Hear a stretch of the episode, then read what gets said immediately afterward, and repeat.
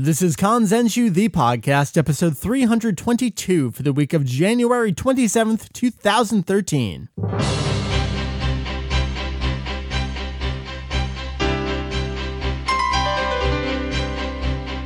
What's up, os? Welcome to Kanzenshuu, the podcast. The podcast, or an extension of the all-encompassing Dragon Ball fan site, Kanzenshuu. That's right, we cover anything and everything Dragon Ball in hopes of enlightening and a little bit of Shigeru Chiba-inspired entertaining. One of those days. One of them days. My name is Mike VegettoEX. Joining me across the internet, Mr. Hujio. Heath, sir, what up, dude? Thanks for having me. It's a... what was that? That wasn't even like a salute. That was like a tip of the hat kind of flailing your arm. I have no idea. No one is supposed to see me, so... What up, man? Oh, you know, it's a splendid weekend here at the casa, and been doing a lot of cleaning, a lot of child playing, and a whole lot of nothing, so it's been fantastic. We did the cleaning. We watched cartoons. Does that count as playing with children? Sure, why not? We're all children at heart. We are. If you're covering Dragon Ball, once you hit the age of 30, I guess you're a child at heart, so let's go with that. But yesterday, you did a bunch of work. For once, I've spent almost an entire weekend doing nothing Dragon Ball related. That's fine. Really weird. We got to do that every once in a while. Trade off the job. I actually didn't do a whole lot. Jake did all the real work, and that's kind of how it usually is. It is. So our topic this week's kind of a two-part topic, talking about content that's on the website / sorta on the website / a guide that will re-premiere maybe 2 years from now on the website, sorta kind of content related. So this hasn't completely motivated you to just jump right in and get this guide done? God, transformation guide? F no, man. I will revisit that in years. That is fine. It's not quite the 10th anniversary of it. Oh, shit. Yes, it is. Yes, it is. What up? So this it has to get done. Oh, my God. I'd have to go back and see, when did we actually debut the transformation guide? I think it may have been in the relaunch year of 2003. When you were highly motivated. Man, when I was still in college and had free time. So what we're covering this episode is some translation work that Julian's done, finishing up all the Tenkaichi Densetsu translations, interviews, things. And we're going to talk a little bit about Super Saiyan Grade 5, which is super, super awesome fun. I did ask Jake, I was like, hey, are you actually still around to talk about this? Because that would be a great... It's like, nope, sorry, not available. Yeah, unfortunately where he is, right, it's now not very conducive to recording. Right, so I didn't tell him yet, but we're totally stealing his material to talk about it without him. So, so Jake, hey, you get to hear about what you wrote about. So that's what's on deck this episode, Heath. I would like to keep it a relatively concise episode. I got stuff to do, you got stuff to do, I have a busy week, so shall we talk about news? We shall. All right, to begin, we have January 22nd. Toei Animation finally posted the very last section of the website, which was not yet live, which was the character page. And everyone's been waiting for this for a while, and we can see why, because there are some very nice profiles to all of the major characters that will be seen in the movie. We also had some voice actor confirmations. And I think some stuff we kind of wanted to take a little closer look at. Yeah, at the same time, a lot of this material came from the promotional media packet that was sent out to places. So there was no new information there with regard to the characters, especially Uisu, which we keep talking about. We know nothing about this dude. But the profiles there for Bidusu and Uisu, exactly the same. We had already translated that stuff. Let's see, that was back on December 19th, so you've already got that information there. But we did have some confirmations as far as voice actors, which was really nice to see, because as far as we knew, we had Nozawa and, you know, all of the main cast coming back. But we now know that a lot of the carryovers from Dragon Ball Kai will be staying. Unfortunately, we lost Gore Daisuke, so his replacement will be staying. Even though I do like him. He's okay. Gori, come on. Mm-hmm. It's not the same, but whatever. So the biggest surprise to me was that Aya Hirano was sticking around as Dende. Was that really a surprise to you? I wasn't really surprised by it. I kind of was, because as far as we had talked before, it was going to be more of a stunt cast sort of thing. And she's had some BS going down with her and staying in the industry. She had that whole thing, was just like, I don't even want to voice act anymore. She's like the Japanese Lindsay Lohan in some respects. But I was pleasantly surprised to see that Eiko Yamada was actually coming back to reprise her role as Mai. Yeah, that's very nice. It's one of those things that when she came back for GT, a lot of people were kind of surprised. And now this is even farther down the road. And she's done even less work since then. She's kind of fallen off the map, essentially retired. And here she is reprising this role that is not a huge major role by any means, but no, but it's her. It's a staple character. And it's her character, and she's coming back, so yeah. I'm really happy to see that. You know, speaking of surprises, this was kind of not a surprise because she sort of spoiled it on her own blog without actually talking about it. And that's Yuko Minaguchi, one of the two projects she came back to Japan to record for, seems to have been Battle of Gods. And we're assuming the other one was probably Dragon Ball Kai. She is confirmed to come back as Videl for this movie, so we're excited about that. Woohoo! And other than that, everything else we pretty much expected. The expected and like stuff. You said, it was all recycled material that we've seen in the pamphlet before. We've translated a lot of it. And for anyone wondering, the character profiles themselves really don't say a whole lot. Like I think, for instance, Trunks he's a half Saiyan, half Earthling. Right. He has the fighting skills of his father and the brains of his mother. And Crittenden is the strongest human. Yep. And that's all they are. They're very generic. Yeah, any fan could make these up, and that's essentially why we didn't translate all of them. If you had to write a profile in 2 sentences, you would probably come up with something very similar. Yep. All right, we're basically done there. I mean, we got some character art. We got some nice, transparent pings of characters and stuff. So which is nice. Things that we never used to get with older releases. And now everything's all updated and they throw it up and they're like, here's a lossless ping with transparent background. Thank you. I know, they never used to do that. I'm so appreciative. I mean, remember all the Sparking Meteor character profiles? People had to cut them out and kind of redraw the rest of their feet and stuff. Nowadays, it's all pings. It's all transparent. And my favorite is the fact that they're starting to actually switch over to using more of a JavaScript instead of Flash. It's not all Flash. It does not just zap your computer. Julian and I were talking about that the other day. It's like, even just 4 or 5 years ago, everything was still Flash-based and you couldn't even navigate to stuff. Everything's better. Everything. All right, we're done there, right? I think so. Kind of recycled stuff. All right. Moving on.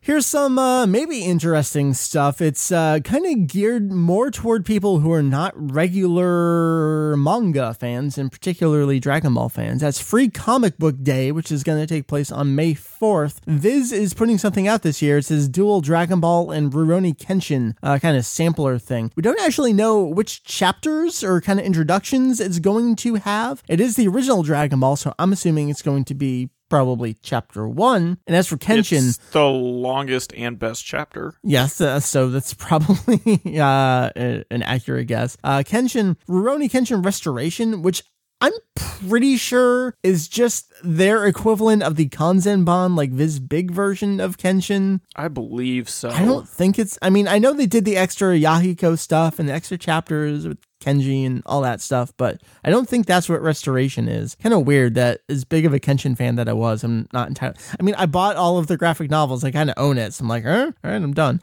But anyway, Free Comic Book Day. I'm pretty sure it's North America only. I don't actually know the ins and outs of Free Comic Book Day, but if you head down to your local comic book store, usually the more independent comic book stores that actually focus on comic books, you can grab a whole bunch of free stuff, and Dragon Ball Kenshin, one little book, will be waiting for you there. So I guess go check it out. And then you can buy the rest. Yes, while you're there, go buy the rest. All right, Heath, keep us going. We got CD. We were just talking last episode, you and I, about how all this stuff is coming soon. We don't have cover art for things. If it's a CD, we don't have a track listing. If it's a book, we don't have cover art. We're starting to get all this stuff. Which is funny because I went to Amazon looking for the new cover art for the new books that are coming out. Yes. And this just happened to pop up. And I was like, and that stuff's still not there. And then I went and it's like, there's a track listing. Oh, this is nice. And then I started to think a little... So this is like due out in a month, but the stuff that's due out in a week, we don't have anything for. I know. So awesome. What have you. But anyway, originally this was titled Dragon Ball Z Best Song Collection. It was a tentative title. That's a title they've used so many times. Yeah, so we knew something was coming. Well, now the official title is actually Dragon Ball Z 20th Century Songs Best, which are all of songs best from... Okay, which are all of the best songs from the 20th century, and essentially what they advertised it as originally, which was just going to be 16 to 17 tracks of your favorite songs from Dragon Ball Z, such as movies, insert songs, opening and ending themes, and the like, which is what this is. It's due out... February 27th, man. This is due out February 27th for 2,310 yen, with a catalog number of COCX37869, for those of you that care about those things. But I was really pleasantly surprised by the track list, although it's nothing we haven't seen before, stuff that's available on almost all of the albums out there. Yeah, well, here's the thing. We're supposed to have quasi-remastered, remixed, and by remix, I don't mean thumpa-thunka, whoop-whoop. I mean, kind of go back to the original tracks, a la the 2006 Best One Half Special. We think. Like we don't restoration? Know. We don't really know yet. So we think that's what's coming. But yeah, tell me about the track list. It's the openings and endings to the TV series, 2 and 2. And then we've got some of the insert songs. We've got like Mind Power, and we've got Unmei no Hi. And we've actually got Hikari no Tabi from the Bardock special. Do we have Hope on here? Yep, we do. So we got the two major TV specials. I just thought it was funny that they go from 2 to 9 for the movies. Yeah, that's the thing. They don't do any of the later movies, and they leave out 1 and 4. Well, it ended with Zenkai Power. Yeah, right. So you can, then you got the movie insert songs, but they don't always toss those on here. So what do you think? Is it a pretty good selection? Those later movie songs aren't very often tossed onto compilations. And I don't know if that has to do with Hironobu Kageyama and some of his rights, because he did include those on some of his personal albums at the time in the mid to late 90s. So I wonder if that comes into play, but that very well could. Overall, it's a pretty solid selection. I like it. If it's someone that has never really bought a lot of Dragon Ball Z albums, I think this would be a good one to get. Oh yeah, it's a great starting point. Totally. Mm-hmm. So now, one thing I did find interesting was when they first promoted this album, they did say 16 to 17 tracks. And we got 15. So it does make me wonder what happened to the other 1 or 2. Well, maybe they just filled up the... You know, part of it is Hikari no Tabi has that like 2 minutes slow build-up opening, which I'm pretty sure they cut down on the 2006 special 1/2. Best remastered, remixed recording album. Mm-hmm. So, I mean, depending a little bit of that, you can save some space because, I mean, we think about data, but if it's a regular CD release, you're still kind of stuck to that, 70 minutes limit on a CD? Yeah, essentially. But the one song I was really happy to see on here, because I will listen to this song whenever it's put on an album, period, is the Day of Destiny, the Gohan transformation Super Saiyan Grade 5 song. Ties in perfectly. I like that. Teasing the later material. All right, so we got that coming. I've already got mine on order, so, you know, we'll check it out when it comes in and let you know what's up with it. So the next bit of news here, the full promo video for Dragon Ball Heroes Ultimate Mission on the Nintendo 3DS that was put up by Namco Bandai. Not a whole lot we didn't already know. In fact, I don't know that there's anything we didn't already know in this trailer.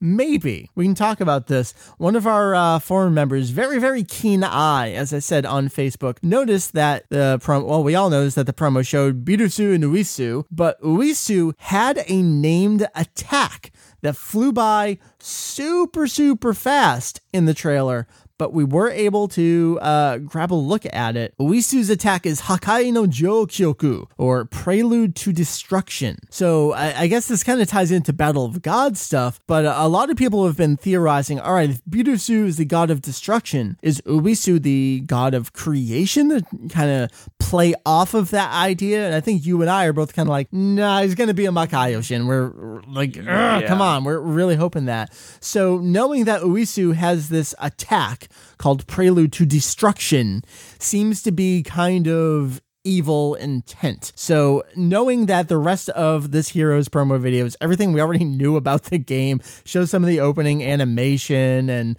some of the, which is beautiful, the cards, the galaxy missions. Let's take what we can, focus on Battle of Gods here. Is there anything you want to take away from this one little tiny tidbit of information about Uisu? It really gets my hopes up that my guess for what's going to happen in the movie is more and more likely now. You think? I think someone is pulling the strings, and spoiler alert, no. What can you spoil? It's completely in my head, but Bidusu, I think, is just being strung along, and eventually Goku and him kind of like put two and two together and realize, hey, I'm being used, what's going on? And then everything flips. I don't know if that's kind of what I'm going with. I don't know. But then I'm torn on that too, because I think there's more to it than that, and I don't know. Wow, you're really giving the writers some credit in your head here. I know, but in my head that I'm going, I've seen Dragon Ball movies before. This never is nothing goes like way. That. No.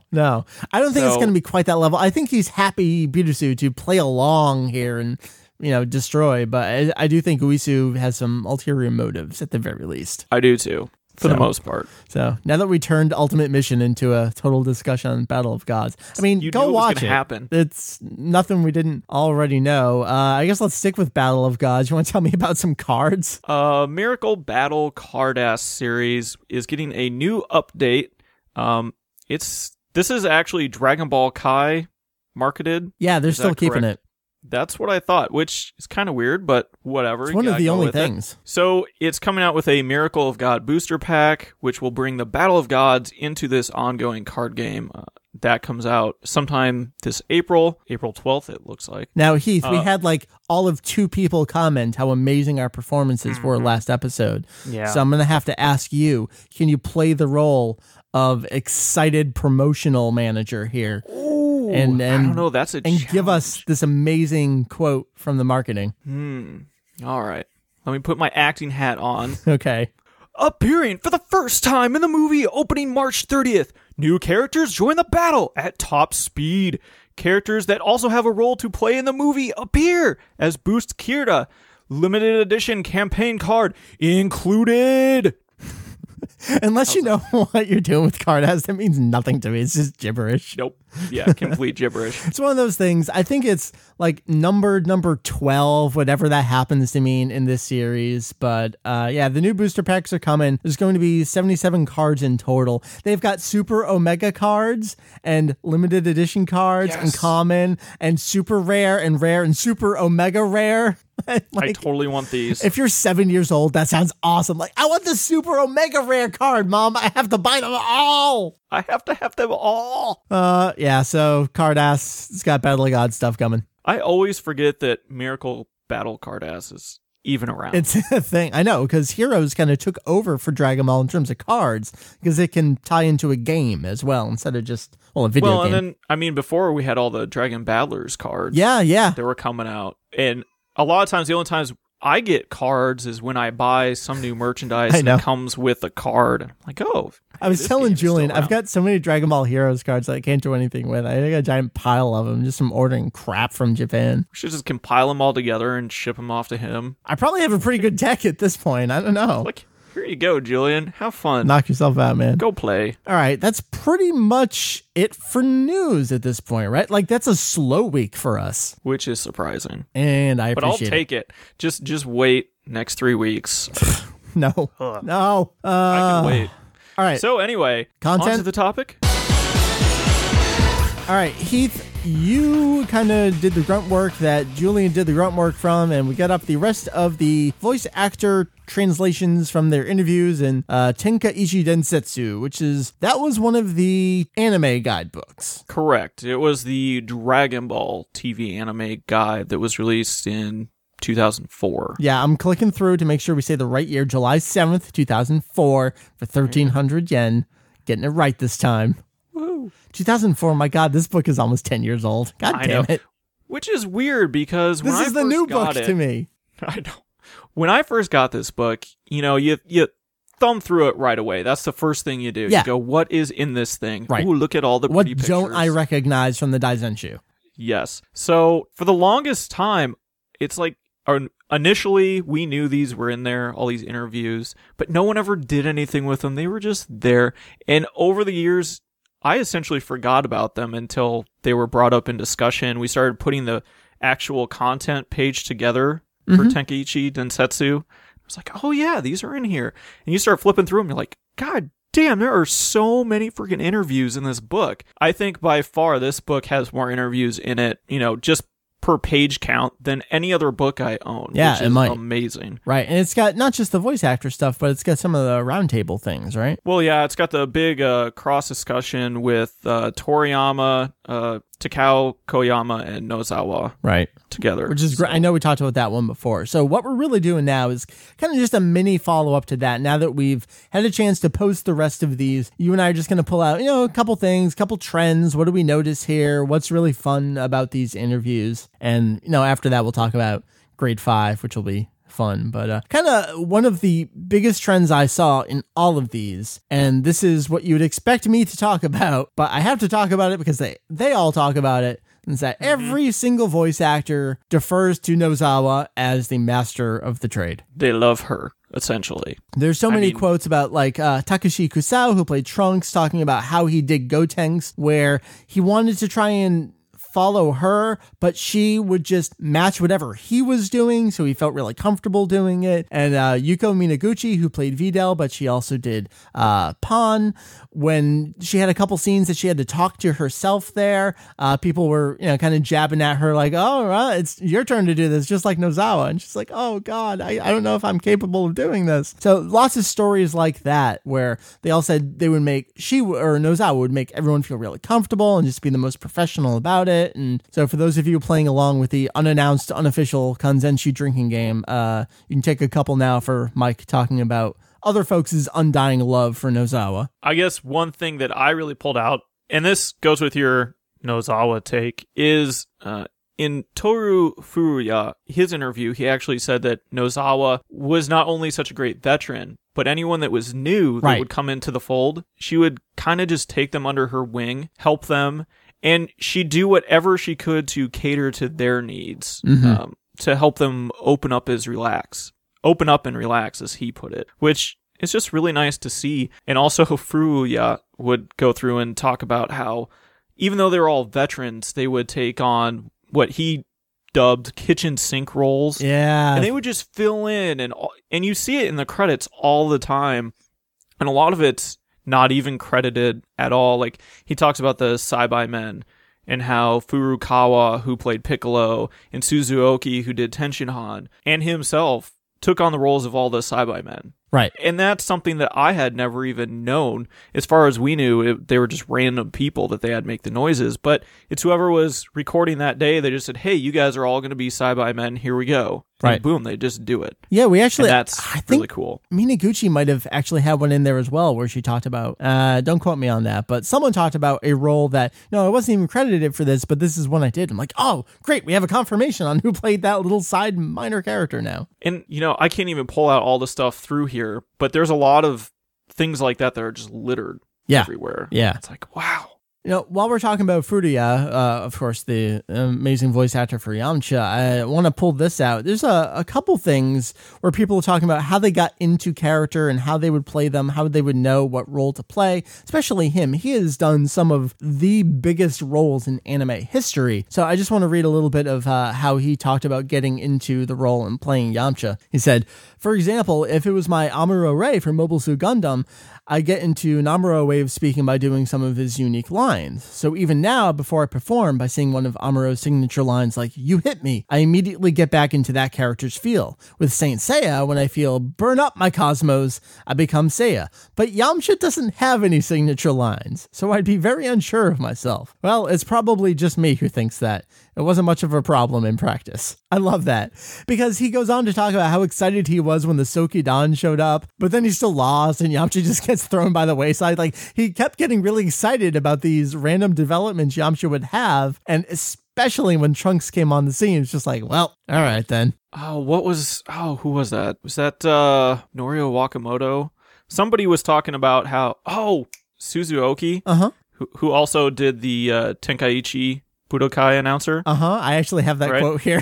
Yeah, where he's talking about how I started to use this voice and I didn't think he'd be around that long, but then as it turns out, he's around a lot, and I really hated myself for using that voice because it hurt. That was actually the single other quote I pulled out to talk about. Yeah, he did it in this falsetto voice. He said, he was like, oh, I can't believe I did this.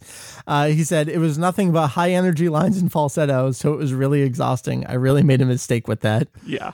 It's just funny that all these years later, that's what he remembers about doing that character. Yeah, that was the Afterlife Tournament announcer in particular. Yeah. And then I guess Norio Wakamoto, while I brought him up, I might as well go with it. One of my favorite parts from his interview was the fact that when he first saw Cell, he was really confused. Yep.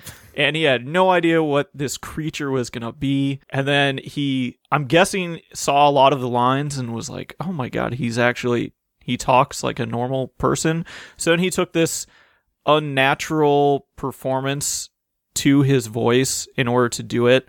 And so he started using this raspy voice, and he said that even hurt. Right. And so he wasn't able to perform the character comfortably. And that was something that kind of ties into Dragon Ball Kai a little, because a lot of people noted the change in his performance. It's very different. Of that character. So yeah, first form selling Kai, he and then brings it back down a little bit. And so I think a lot of that ties in, and he even admits here in 2004 that, that was not comfortable. And so when he the thing is, he says he does it better now. Yeah. He thinks it's better now. I'm like, no, you are wrong. You did it better back then. Even if it hurt. And so that's why when he got to the perfect form, he purposely changed it, because the character now looks less monstrous. Right. So he decided he could do it in a more comfortable manner. Yeah. And it's just the weird things like that you don't really think about as a fan sometimes, is, oh, that's why he changed his voice. And unfortunately, and you get instances like Suzuoki, who the character never changes, never transforms. So you essentially have to use the same voice all the time.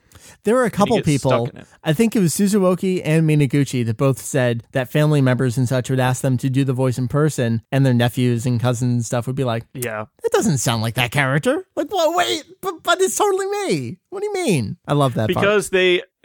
They theorized in the interview that it's because they associate a voice with seeing the picture of the character, but instead they see their ugly mug doing this voice.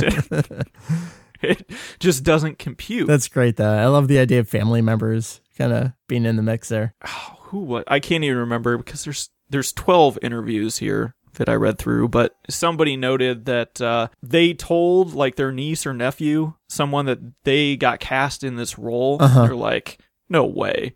They didn't believe them. Right. That might have been Suzuoki. That could be. Yeah. The late and great Hirotaka Suzuoki at this point. I mean, that's another thing, is you're reading a couple of these. Suzuoki has passed away. Takeshi Aono. Yeah. Played Piccolo Daimao and God. And so it's nice to reflect and see what their thoughts were, 9 years ago at this point, reflecting back still 9-10 years on some of those roles. It's great to have that to look back on. But there are some gems in there, so please read them. I highly suggest people go read them. Yes. All right, so we're done. Let's transition into our second mini topic of this episode. Now, the reason this came about, I'm pretty sure, is because Saiga on our forum recently started up a discussion thread. Hey, so the way the series goes, Gohan transforms against Cell. We, of course, know this as Super Saiyan 2 nowadays, because it's 2013 and we've had all these years to reflect on it. But if you go back to the series, that stage is not given a name until chapter 474. That's when Goku is kind of up there in the sky with Boo and Babidi, and he's like, hey, this is Super Saiyan. This is the level beyond Super Saiyan. I guess you could call it Super Saiyan 2. And then it goes into Super Saiyan 3 transformation. That's the first time we get we get the name for Super Saiyan 2 when we get Super Saiyan 3. It's never named up until that point. It's just a thing that's been done. So Saiga's question was, hey, there's actually some time in between then. What did Japanese people call that stage? And I'm sure Jake read that and said, I am not sleeping until I get to the bottom of this, because I want to know the answer to this. So that's what he did. He sent me a text one day and he's like, hey, do you have the film anime comics of the Trunks TV special? And I was already passed out on the couch at that point, so I didn't get back to him until the next day. I'm like at work already going, nah, I don't own it. Sorry, check back later. I get home, I look at my shelf, I'm going, oh, I actually do own this book. I'm pretty sure that I picked it up. I think that was when you and Corey were here and we all did that trip up to New York and went to book off. I think I grabbed it then, which it's a relatively more recent acquisition of mine, which is why I don't remember purchasing it. But so I did have it. I'm like, yeah. Back in this book actually does showcase all the different forms of Super Saiyan, and Super Saiyan 3 had not debuted at that point.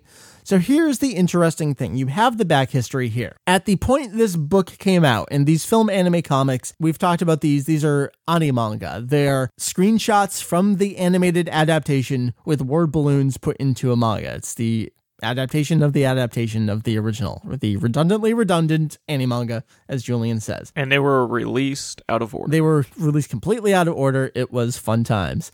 This one, for the Trunks TV special, came out May 31st, 1993. So to put this in a time span perspective, that week was manga chapter 422. Now remember, Goku didn't talk about this stuff to Boo until 474. Chapter 422 is when Gohan's in high school, he's meeting Videl and all that stuff. And then over in the TV series, Gohan had only just transformed 2 weeks earlier against Cell. So this was completely fresh, basically hot off the presses, new information. So you've got this book. Remember, there's no Daizenshu. There's no... I mean, we had the Boken special back in... What was that? 88. Somewhere in there. So there's not anything, really, for guidebooks for this whole part of the series. So the back of this book starts detailing. Yes, this is Super Saiyan. Yes, this is Super Saiyan Grade 2. Super Saiyan Grade 3. The Ni Dankai, San Dankai stages, which are the bulkier forms that Vegeta uses and then Trunks uses. Goku actually shows them off in the Room of Spirit and Time as well. He's like, these have, you know, pitfalls to them. These are not the way to go about it. What we need to do is make the regular Super Saiyan form the best that it can be, become fully natural in it. And so the book here also talks about that full power Super Saiyan stage where they bring out the complete full power of regular Super Saiyan, but it also addresses Gohan here. So we have Super Saiyan, we have Grade 2, we have Grade 3. What we now call full power Super Saiyan was called Super Saiyan Grade 4, and then Gohan against Cell with the one strand coming down, what we now call Super Saiyan 2. At that point in time in 1993, it was called Super Saiyan Grade 5. And in parentheses, it's like the strongest form of Super Saiyan. I know, that's my favorite part. In case you couldn't tell, because 5 is better than 3 and better than 4. It cannot get stronger than this. Right. And till, 50 chapters. A little bit from there. What do you think about this, Heath? It's a great question. I mean, it's tough because we are in 2013. We know too much. See, and that's the whole thing. It really comes down to perspective, because in the U.S. and where we are, the series has been over what seems like forever. We have the Daizenshu. We have all this other information. We have, fortunately, new information that's coming out, which none of us ever really expected. And it's all detailed immediately online by us the day it premieres. Yeah, which back in that day, we didn't have the internet. Nothing was set up the way it is these days. Nothing pops up on the internet almost instantly. We didn't have YouTube.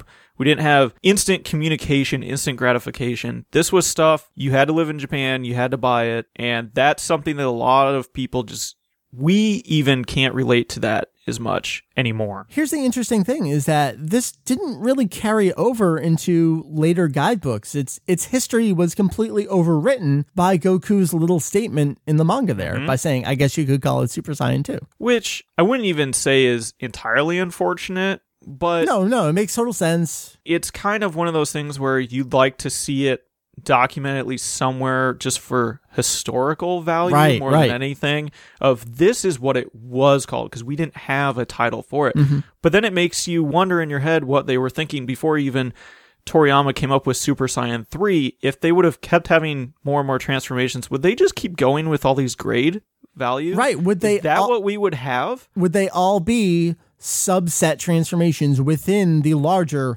regular Super Saiyan? Because at this point, I mean, if you look at the series chronologically, not knowing anything, I don't know that you would start assigning numbers to things like we do, where this is 2. Why would you do that? Because it's just Gohan did something. It's just his full power. It's complete potential. It's Gohan at his maximum. Why would you call that Super Saiyan 2? I don't know that you would. So this kind of makes sense from that perspective. And then it also throws in the pitfall now that Super Saiyan 2 and Super Saiyan 3 are 2 completely separate transformations. Right, very distinct. No sub-transformations, yet Super Saiyan now has multiple grades. Within it, We have what fans have termed this ultimate Super Saiyan, almost to delineate it off from a Super Saiyan transformation so that everything does now fit nicely, where you have Super Saiyan, USSJ, Super Saiyan 2, Super Saiyan 3, and so on. And that's where I think creating a Super Saiyan 2, but at the same point, you think back, and it makes total sense why they kept going in this fashion, because why would you all of a sudden distinguish this one transformation from all the others when essentially it is Super Saiyan? Right. And the thing is, Gohan's also a half-breed here, so maybe it's his version of the Saiyan transformation at its fullest power. It's completely different because it's Gohan, not because it's a new Super Saiyan stage. It's just Gohan is that powerful. And we see leading up to this that no other character has really attained this. I think there is the anime-only scene of Goku kind of obtaining it. Kind of pull it out. Or is it? No, it's Gohan. Gohan does it. They're in the Room of Spirit and Time. Goku's like, he almost had it. It was right there. He got like a glimpse of it. Yeah. And so I guess at that point, you're the staff coming up with all this stuff. You don't know where Toriyama's going with it at the time. Nothing becomes clear until almost a year from that point. Yeah, yeah. So it's just such a great time capsule to go back to. And speaking of time capsules, we ran into a lot of this online. People are like, I know what it was called. I'm going to call it the A word. Guys, 1993, Funimation did not yet exist as a company for another full year at this point. Whatever things are called in their version of the show has no relevance to this discussion. That's all I'm going to say. At all. So I love time capsules. I'm glad that we could go back in time here and check this out and be like, oh, that's what people would have called what Gohan did at that point in time. That's really neat. And of course, it's overwritten now. That's Super Saiyan 2, because then other characters did it, Goku and Vegeta. So it is what it is. But then you also ask yourself, well, I wonder who in Japan actually walked around using all these really drawn out terms. But who knows? I mean, Super Saiyajin Daigo Dankai. Yeah, everyone's going to use that all over the place. I don't know. Maybe they did. I mean, I don't know. Whatever. That also may be part of the reason they decided, hey, let's just use Super Saiyan and just start throwing numbers on behind. Yep. Because that's a lot easier to say. So you checked out, I'm sure by now, the little abbreviated version I did on the homepage. Jake did a full translation of this entire section from the Trunks TV special Film Anime Comics. It's got more stuff about Broly, about some of the extra transformations, stuff we haven't even gotten into here. So you can check that out. And of course, we will document this stuff when the Transformation Guide, one of, I know, a lot of folks' favorite sections from Daizenshu EX. That thing was one of the first guides that Julian and I threw ourselves into after the 2003 relaunch. Remember we were talking about Tenkaichi Densetsu earlier? That was 2004. We did the transformation guide before the next round of guidebooks had even come out. So there is so much more information, documentation to throw in there. We want to give it the attention it deserves. Right now we're working on other stuff. We will get back to it. There will be a transformation guide. Revival. EX plus alpha. On Kanzenshuu. Let's say in 2 years. Okay. That fair. Seems like a nice timetable. Yep. All right, dude. This actually is sort of turning into a normal length episode, so let's call it quits while we're sort of ahead right now. We are ahead, which is good, because we haven't quite hit the 45-minute mark yet. We're almost there. And I want to go play some video games and stuff before I have to go back to work tomorrow. So let's just done. No more teases about content. There's plenty of things coming, plenty more interviews. Heath, tell the kids, Kanzenshuu, where is it? You can find us on the interwebs at www.kanzenshuu.com. You can also follow us on Twitter. You can like us on Facebook. You can find us on Google+.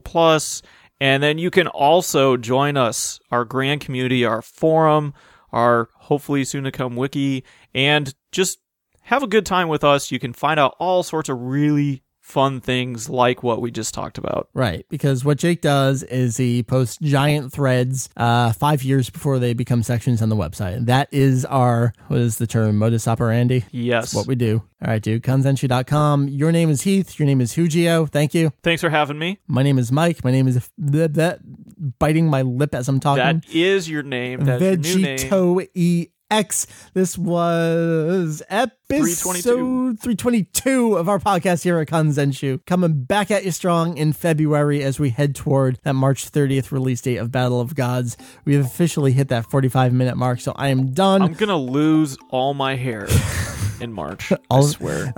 Don't you mean the rest of it? Oh, that's true. It's okay. I'm heading that way, too. It's totally starting to thin out, recede. Yep. But that's a topic for a different podcast. Kanzenshuu.com. Later, folks. We'll check you back next week.